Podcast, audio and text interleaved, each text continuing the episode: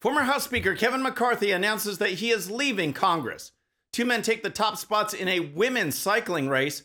Plus, FBI Director Christopher Wray gets roasted on Capitol Hill. All that and more. I'm Bobby Eberle. This is a 13 minute news hour. God bless the United States of America.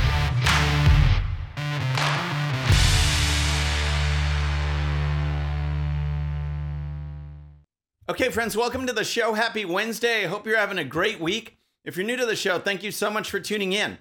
We're going to start with news today that ousted former House Speaker Kevin McCarthy will not seek re election. And not only that, McCarthy will be leaving Congress at the end of this year.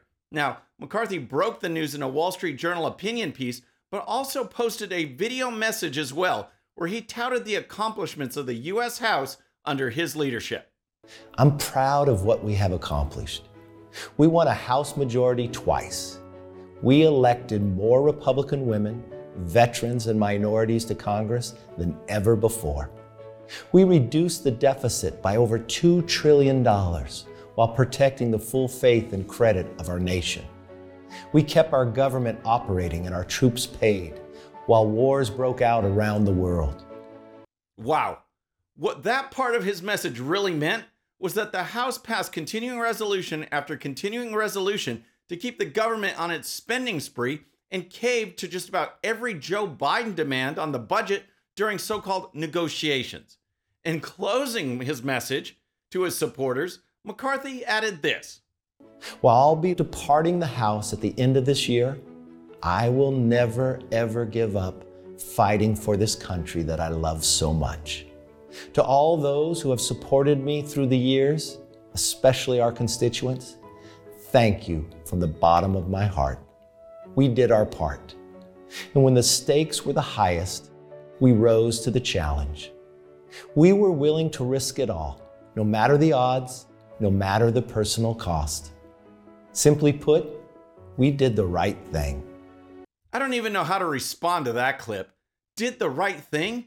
In situation after situation, the right thing was not done. McCarthy made concessions in order to finally attain the speakership. He went back on those concessions. It's really quite simple. Now, reaction to McCarthy's announcement has been strong, and it mainly centers around one word or sentiment, in particular, selfish. Selfish because the thin Republican House majority will now get even thinner. Monica Crowley put it this way on X Republicans bounced George Santos. Kevin McCarthy is leaving this month. Bill Johnson is retiring. This will leave the GOP with a one seat majority. Democrats would never do their voters like this.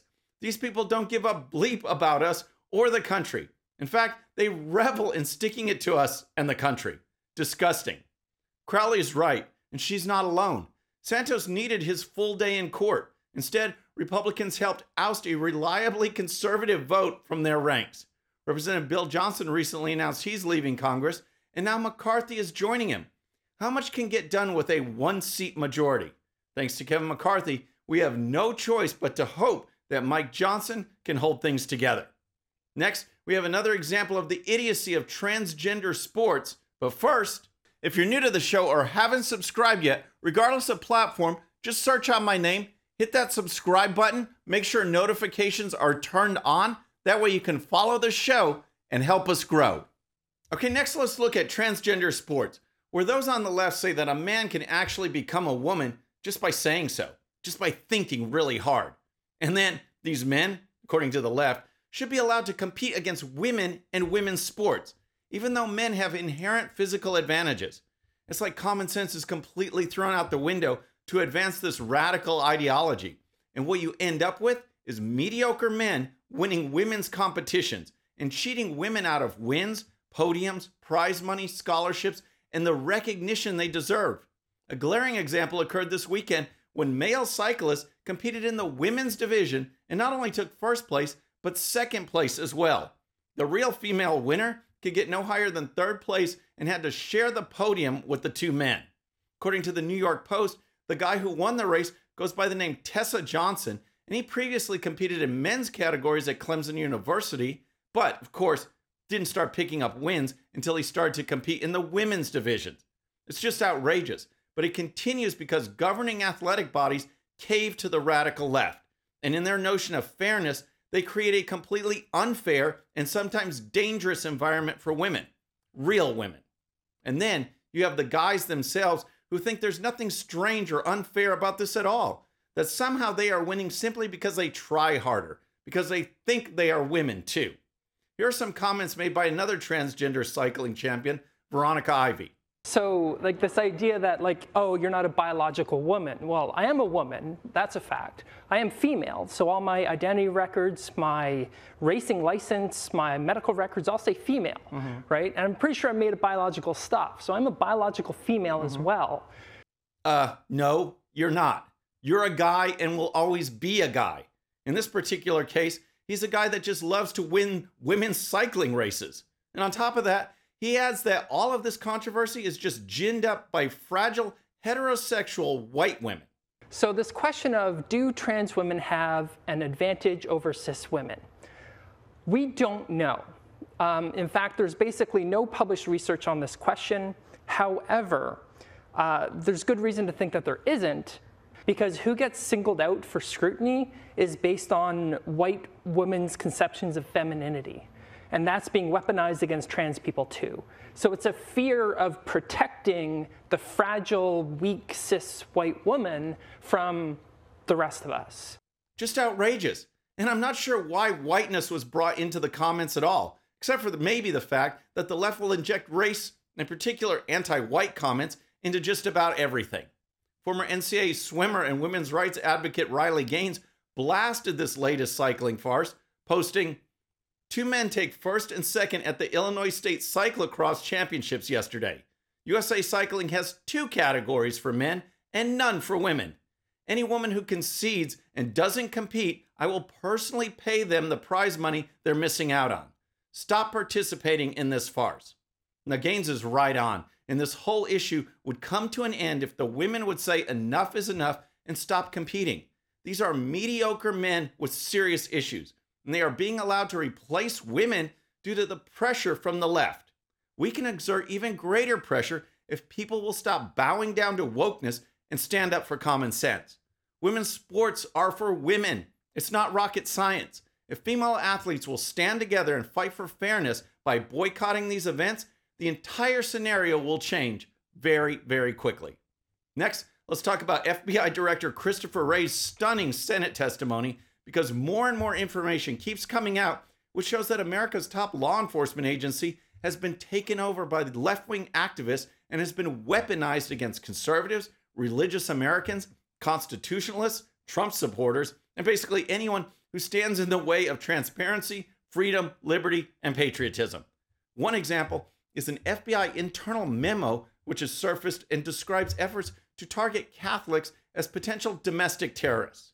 Now, as a Catholic and someone who is about to finish my master's degree in theology, I just have to wonder how many FBI lists am I on? Oh, I also think Trump did a fantastic job as president. Oops, I guess I'm on that list now too. Now, during testimony on Capitol Hill, Republican Senator Josh Hawley laid into Wray over the contents of this memo, and Wray was left stammering and stunned.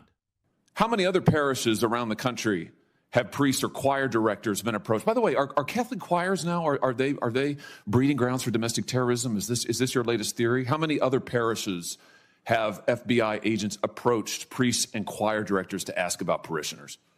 Look, Senator, we do not and will not conduct investigations based on anybody's exercise of their constitutionally you have religion. done so, and your memo explicitly asks for it. Wray claims that Catholics weren't targeted or that no one is targeted for exercising constitutionally protected rights. Oh, like the right of free assembly to say, walk around the Capitol, or in this case, to exercise your religion. Hawley was having none of it, especially since this uncovered memo clearly shows that Wray is lying.